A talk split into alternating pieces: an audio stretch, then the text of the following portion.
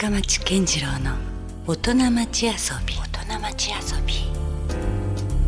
さあ、え先週に続きまして今夜も遊びに来ていただいているのは、え九州大学の名誉教授で、えー展示映像総合アーカイブセンター代表理事の脇山真嗣さんです。今夜もよろしくお願いします。よろしくお願いします。さあ今週はですね遊び心というテーマでお話をしていきたいんですが、まあ、とにかくその先週お話しいただいた、まあ、展示映像という、まあ、耳なじみのない言葉ではあったんですけどもただまあ誰もが意外と経験しているというかですね、まあ、イベントや博覧会等ででしか流れないような映像、まあ、いわゆるこう分割されている画面の映像がおおよそこう展示映像という捉え方でいいんでしょうか？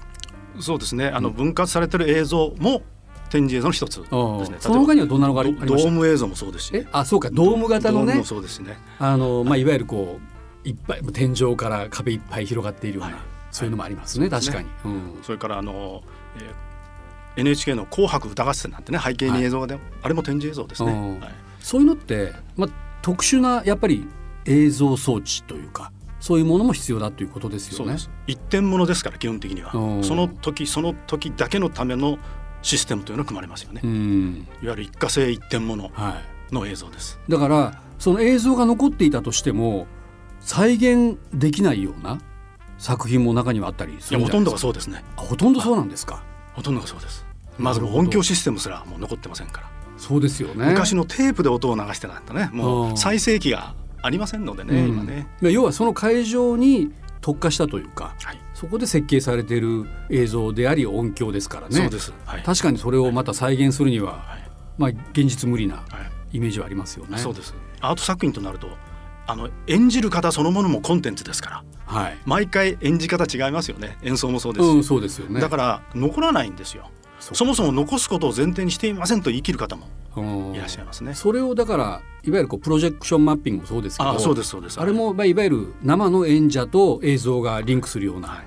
作品とかもありますからね。その時だけですもんね。その通りです。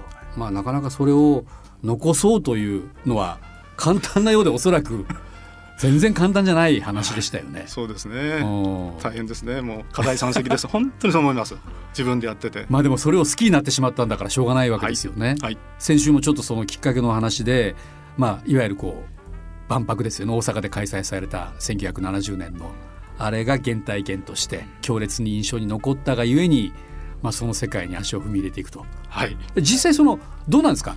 あの最初にこう社会人になられるのはなどういうお仕事されたんですか、最初はあの私広告会社に、えーありましてね、はい、えーっと最初の仕事はですねシールを10枚集めて送るとなんとかが当たるよなんてねいわゆるねプロモーションキャンペーンありますね、うん。はい。あれが最初の仕事でした。あなるほど。ただ入社の時からあの博覧会の仕事をやりたいというのは、うん。その人事面接のためにずっと言い続けてまして、おー。えー79年入社だったんですけども、はい。1985年に筑波で科学万博ってのがありました、ね、ありましたね。はい。そのプロジェクトがスタートした時にメンバーに入れていただきました。おおなるほど。じゃあそれが初めてマルチ映像を仕事にできた。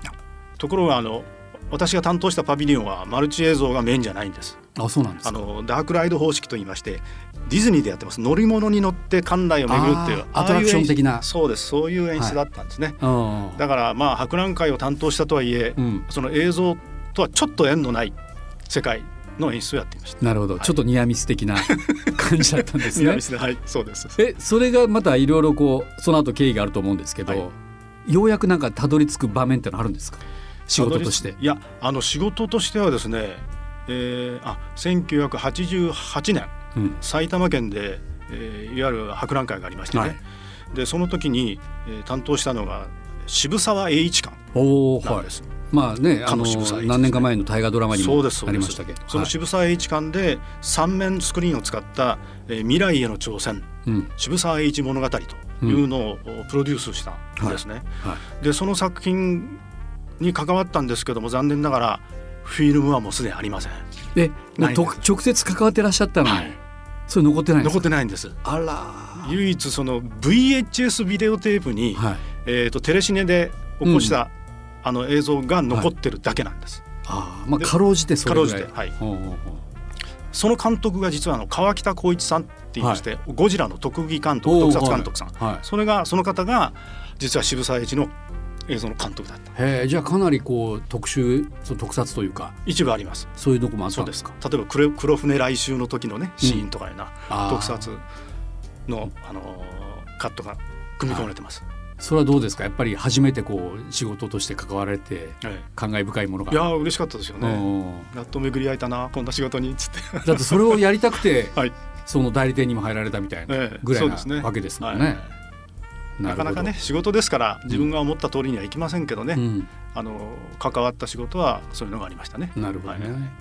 まあいわゆるこう遊び心というテーマでいうと確かにこうマルチ映像っていうのは遊び心に溢れてますよね。ああそうですね。ちょっと特殊ですよね特殊です。うんはなんかそれはどうですか？脇山さんの中にもやっぱ見せられたものは何なのかと言われたら何かあい。見りますか？せられたものですか？はい、なんでマルチ映像の世界にそこまでね、うん、生涯を捧げてもいいぐらいな ことになったのか。いやそうですねあの、いろんなマルチ映像の作品ってのは相当の数見てるんですけども、毎回毎回どの作品見てもねなんか妙な興奮するんですね。うん複数のあの映像が同時に映ったのを見ると、はいその気持ちが忘れられないっていうのがあるんでしょうね。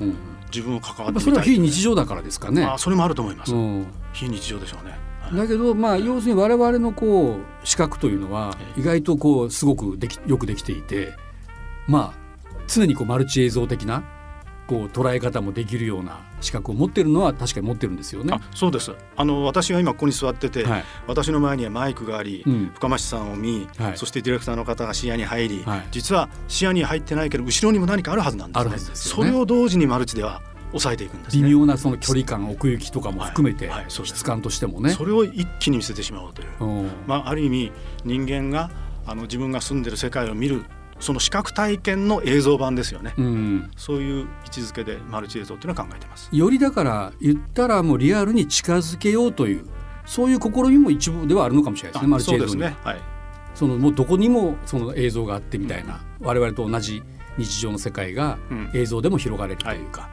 考えてみたらあれですよね。要はテレビだったりスクリーンってのはまあ額縁的なうん。ところだけに封じ込められている映像なんで、あれはやっぱりちょっとなんか、まあ、フェイクといえばフェイクですもんね。我々の日常の、ね、視覚からするとね。そうですね、うん。いわゆる切り取りの世界ですけどね。り、うん。ところがあの今私例を言いましたけども、はい。20年前の状況とうん。現在と同時にというのもマルチですからね、あー。時間差を置いて同時に見せるというの時もね。空を超える。そうですそうです、だからクレクレムリンとホワイトハウスを同時に見せるなんていうのもね、はい。このマルチですから、うん。なるほど。ある種こうネットにもなんか概念的には近いようなああそうですね。そういう感じもありますね。あありますね、うーん。で実際今そのかなりそのインターネットも含めてその映像の世界もどんどんどんどんもうかつてのその万博の頃よりもまたね50年経てばすごい進化があると思うんですけどもそういうこともなんか肌で感じていらっしゃいますか？うん特にあのバーチャルの世界になるとですね、うん。もう何でもありになってしまうんで、うん。実写と違うその構成っていうのはお面白いのはなんかできるんじゃないかっていうことは考えますよね。うん。そこに何かまたいろんな遊び心が加わって遊び心。ね、さらにそのマルチ映像がよりこう立体化するとか言ったらまだ平面じゃないですか。ああそうですね。仮にドームに照射された映像としてもやはりうんうん。それはね本当の意味での立体映像ではないですよね。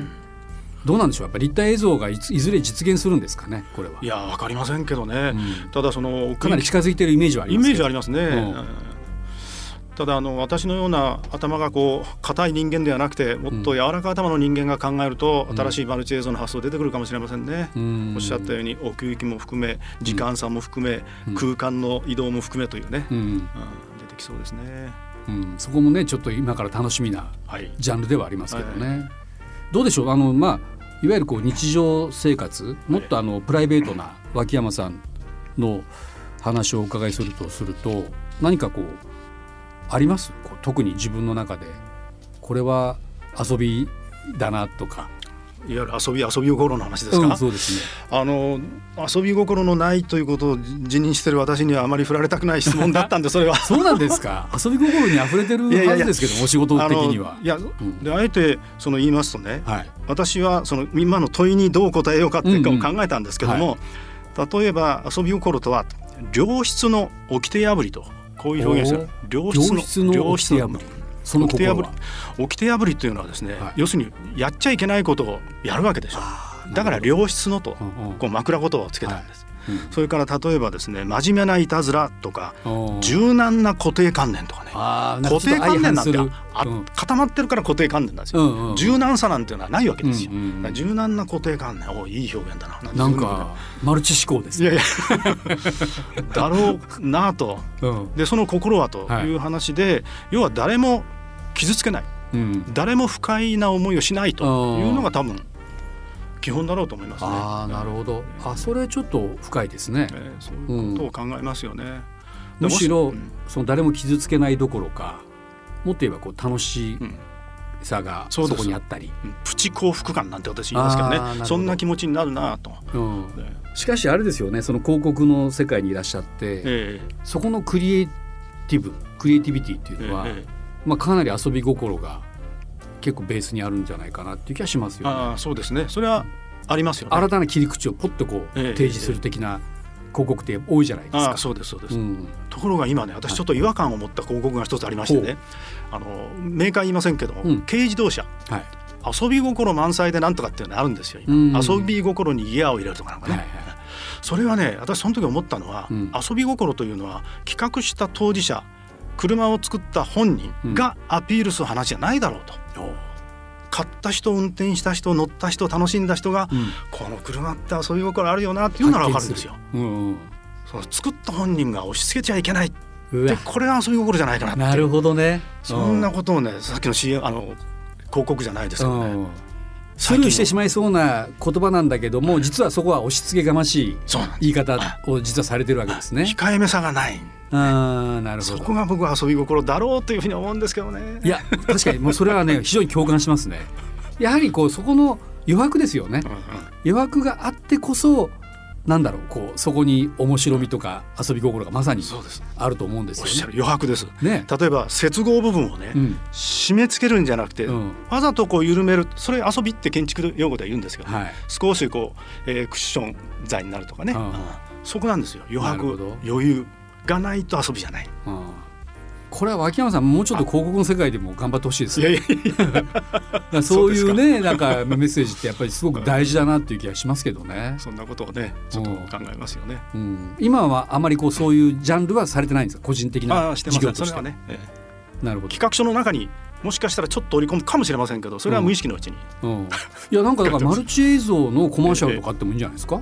ええああ CM は結構ありますよマルチの。ああります？ありますあります。分割はね、うん、えー、あ分割でそういう演出を見せるっていうか、ありますなるほどね、はい、いやでもなかなか今日はまた新たななんか遊び心をお伺いできて そんな気がしますね。まあでも面白いキーワードがいっぱい出ましたね。良質の掟破り。真面目ないたずら。柔軟な固定観念。明日の先入観。とかいろいろまああのまあ相反する言葉が、えー、合わさっているという意味では非常にこうマルチ思想的な そういうメッセージもあるわけですけどもどうでしょうね。やっぱりあの、まあ、脇山さんというのはまあもうナチュラルに遊び心があったからこそその展示映像の世界にも見せられたようなところがっとあるんでしょうね。あそうかもしれません。まあ、うん、私の遊び心がもしあるとすれば、うん、えー、20年間民間企業に勤め、はい。えー、20年間研究者として大学に勤め、うん、相反する2つの世界を経験したからこそっていうのは、はい、もしかしたらあるかもしれませんね。だからこそ見えてきたまだ世界観っていうのがあるんでしょうね、うん、きっと。そんな気もします自分では、はい、確かにそのどちらかにしかいなかった方では多分見えてこないだからそれも考えたらマルチなんですよね。ああそうですね考えようにだから全てがもしかしたらマルチで構成されている脇山さんの世界観なのかもしれないですね。そうですね。初めて言われましたけど、確かにそうですね。うん、きっとなんかそういうことがちょっとなんか分かったような気がしますけども、まあそんな脇山さんなんですけどね、かなりこう専門的でもあるんですが、これから、えー、なんかやっていきたいことというのはありますか？そうですね。あのまあ。思いあってプロジェクトを始めまして、はい、展示映像総合アーカイブというね、はい、えー、今センターとはつくもののあの、まあ、事務所がセンターですから、うん、これからとなるとですね、うん、例えばあの国立フィルムアーカイブとは言いませんけれども、はい、あの展示映像の素材なり資料なりを丸ごと保存できるような、まさに箱、うん、これを将来作ってみたいなと思いますね。拠点となるような。福岡で、はい、はい、で常時それがある種こう常設じゃないですけども、まあいろんな作品がこう見見れたりとか。はい。そういう場でもある。そうですね、うん、えー、まあ、今私福岡でとちょっと強調しましたけど、はい、これもちょっと意味がありましてね。そうなんですか。なんで福岡なの？って多くの方聞くんです、はいうん、でこの展示映像のアーカイブというのは、まあ、国やあのそれぞれの自治体がやるぐらいのプロジェクトでしょうと。はいうん、で今素材が仮に残っていたとしても制作会社がたくさん集まってる東京大阪がほとんどなんです。うん、でところが、まあ、あまり大きな声で言えないんだけれども、うん、万が一、東京で大震災が起こった時に、はい、その素材材料資料一気になくなってしまう可能性が高い。なるほど。そうなると、えー、いわゆるそのオリジナルのコレクションじゃないんですね、うん、コピーでも何でもいいんです、うん、遠隔の福岡に置くことによって少なくとも救えるに違いないという裏コンセプトがありましてね、うん、それで福岡なんです。あそういう意味で福岡という選択肢もあるわけですね、はい、確かに今まで数多くの、まあ、美術作品もそうですしなくなったものってありますよね消失してしまったものとかですね。はいはい、うん、これは今後その保存の仕方としては映像はどうなんですか？どんどんやはりこうデジタルでデータ化されていくところっていうのはないんですか？あの映画の世界ではよく言われることなんですけども、うんあのデジタルジレンマという言葉がありましてね、はい、えー、本来はフィルムで保存すべきところをデジタルに加えると楽だと、うんうん、スペースも取らないと、うん、でところが再生のためのシステムやそのソフトウェア、うん、次々に変えていかなきゃいけないんですね。大、う、体、ん、フィルムオリジナルで保管することの10倍から11倍お金がかかると言われてるんです。まあ、むしろそっちのむしろそうなんですよ。うん、だそのお金の問題をクリアできないとですね、デジタル化は確かに楽です。再生できないという問題が出てくる。なるほどね。いやそのさっきね、はい、そのまあ消失するかもしれないという話で言うと、はい、まあクラウド化した方が多分なくならない可能性もあるから、まあそのなんか二重でややれたらもっといいんだろうなとはちょっと思ったんですけどね。二重三重のあの保存方法があれば、うん、どこかが助かるというね、うん、そこまで考えておくべきべきでしょうね、うん、そういうただやはりこうそのフィルムはフィルムで残してほしいというはい、ところもありますしね、はい、これはもう原則ですね。フィルム作品はフィルムで。アメリカもあのハリウッドはデジタルで撮影しデジタル上映ですけども、はい、保存はフィルムですよ。フィルムに置き換えてるんです。なるほどね。フィルムはもう実績として実績として130年ぐらいありましてね、うん、500年持つフィルム、ね、やっぱりそのどうしてもこうアナログ作品というのは劣化も傷んだりとかっていうこともありますしね。よくまあだからデジタルリマスターとか、あそうですね、よくありますけど、そういう修復も必要にはなっていく、ね、そうです。それはそうですね。はい。おっしゃる通りですね、うん、なるほどね。じゃあやはりまあ引き続きそういうアーカイブをどんどんしっかりと保存していけるような状況を作ってで拠点も作りたいと。作りたいですね。さっき福岡って話も出ましたけど、はい、福岡でも横トピアがあったじゃないですか。ありましたね。その時の映像作品ってあるんですか？えっと残ってるのもありますただし上映のためのシステムはもうありません。ちなみにどういう映像が残ってましたえー、っとですねヨカトピアでは、えー、私もあんまり記憶ないんです九州電力さんの出展のサークルビジョンがありますね、はいうん、あれは確かえー、っとオリジナルのフィルムが残ってるはずです。あの電通さんの方で保管されていますなるほど、はい、それはじゃあ360度の映像として残っている可能性がある、はい、それは今回のプロジェクトにはいやあの私のプロジェクトの大事なもう一つは、はい、どこに何があるという情報を集めるというのも一つ仕事なんです。そこにしっかり保管されていればわざわざそれをゲットしなくてもいい、はい、そうです、だから私のところに問い合わせればどこに何があるというのは分かると。いうのも我々のアーカイブの仕事ですから、うんうん、今申し上げたヨカトピアのこれね、はい、これはどこどこにありますよって言えるわけですね。うん。うん、今その肌感としてはそういうマルチ映像の何パーセントぐらいがそのいわゆる目処がついたというかそんな感じなんですか？1%未満。えたった。はい。全然ですねまだ、はい、もうどこで何が作られ上映されたいうかというその資料すらないわけですから、うん、例えば東京国際モーターショー、はい、40年の歴史がありますよね、はい、毎回なんか映ってるわけですが、もうない。あもうことごとくないないですよ。へやっぱそれは残さないのがもう当たり前になってるんですかね。そうですねで残さないからといって誰も困らない。誰も怒らない、うん、そういう映像ですよね。非常にかわいそうな映像ですよそういう意味では。そうですよね、はい、でもその時はまあそうかもしれないけどじゃあこれが50年100年経ちましたとなった時にちょっと別のなんか価値がまた生まれそうですもんね。そうですね。あこの時代にはこういうその車が、ね、未来のビジョンとしてあったのかとか、そういう提案としてもねそうなんですよね。貴重なまあいわゆるこう財産というかだからなんかその音楽も全くそうなんですけど映像も言ってみたらまあ形がないコンテンツですよね、そういうのってなんかどっかこうちょっと軽視されてる気がしますね。うん、そうですね。例えばこう仏像とかそういうまあ美術作品っていうのは非常にこう、まあ、重要文化財であったりとか、国宝としてあの価値あるものとして残されてますけど、うん、今我々がこう話している映像の話だったり音楽っていうのもなかなかこうそのどうかしたらやっぱこうアーカイブされにくい要素があるんじゃないかな。そうですね、うん。あの一過性の良さを説かれる人もいましてね、うん、その儚さと言いますかね、イベントが終わるとなくなってしまうこれがいいんだよとおっしゃる方も本当にいるんです諸行無常的なね、うん、そうなるともうアーカイブなんてのキーワード全く通用しないですよね、うん、残してほしくないわけですから、うん、ちょっと厄介ですね、そそれもね一理あるけど とはいえですよね。とはいえでね。そうですね。まあ後々きっとそれが非常にね、あの有効になる可能性もあるわけですからね、はい映像でも美術作品アート作品の場合は特にやっぱり厄介でしてね、うん、あのキャナルシティにマルチビジョンがありますでしょ、はい、あれもあのブラウン。管ナムジュンパイクのやつ。そうですそうです、はい、ブラウン管が彼の作品なんです、はい、だからデジタルで液晶にするわけにいかないんですよ。わかりますね。そうなるとブラウン管自体がなくなったらもう彼の作品再現できない。うん確かにね。あれも一つでも作品ですからね。ですよね。うん、だから最近ブラッシュアップされたような、ね、そうですまたね再現されましたね。うん、もうおそらく今回の補修が最後じゃないですか。うん、もうブラウン管はもうないですからね。ねもう時代はもう今 NFT とか言われてますからね、はい、どんどんデジタルのそういう作品がまあちゃんとオリジナルが何なのかっていうのがね紐づいてっていうことにはなってきてはいますけど、まあしかし1%ということですから。まだまだ99%を考えたら この道のりは果てしなくロングハンドはエンディング。ロード、ね、はい、私の後を継ぐ人をね見つけなきゃいかんし。うん。うん。あそっか。だからそうそう。どうですか？後継者っていうかいるんですか？いやいやいないです。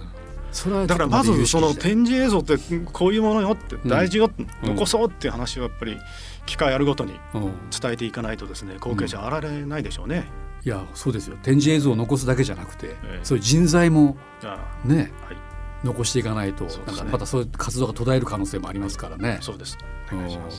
ぜひぜひ 頑張って、はい、まあ大学でもね、あのそういうこう教団立ったりするときにどんどんこう巻き込んでいくしかないですよね。若い学生たちをね。はいはい、ここのディレクターもある意味関連者といえば関連者ですからね。ねはい、わかりました。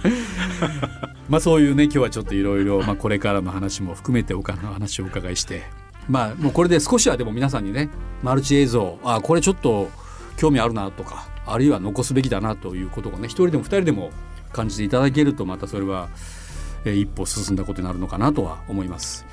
さあ、えー、まああの2週にわたってお話をお伺いしてきましたけどもやはり今日、まあ、先週今日と、まあ、一番お伝えしたいことはその展示映像を保存するためのクラウドファンディングを今展開されているということですよね。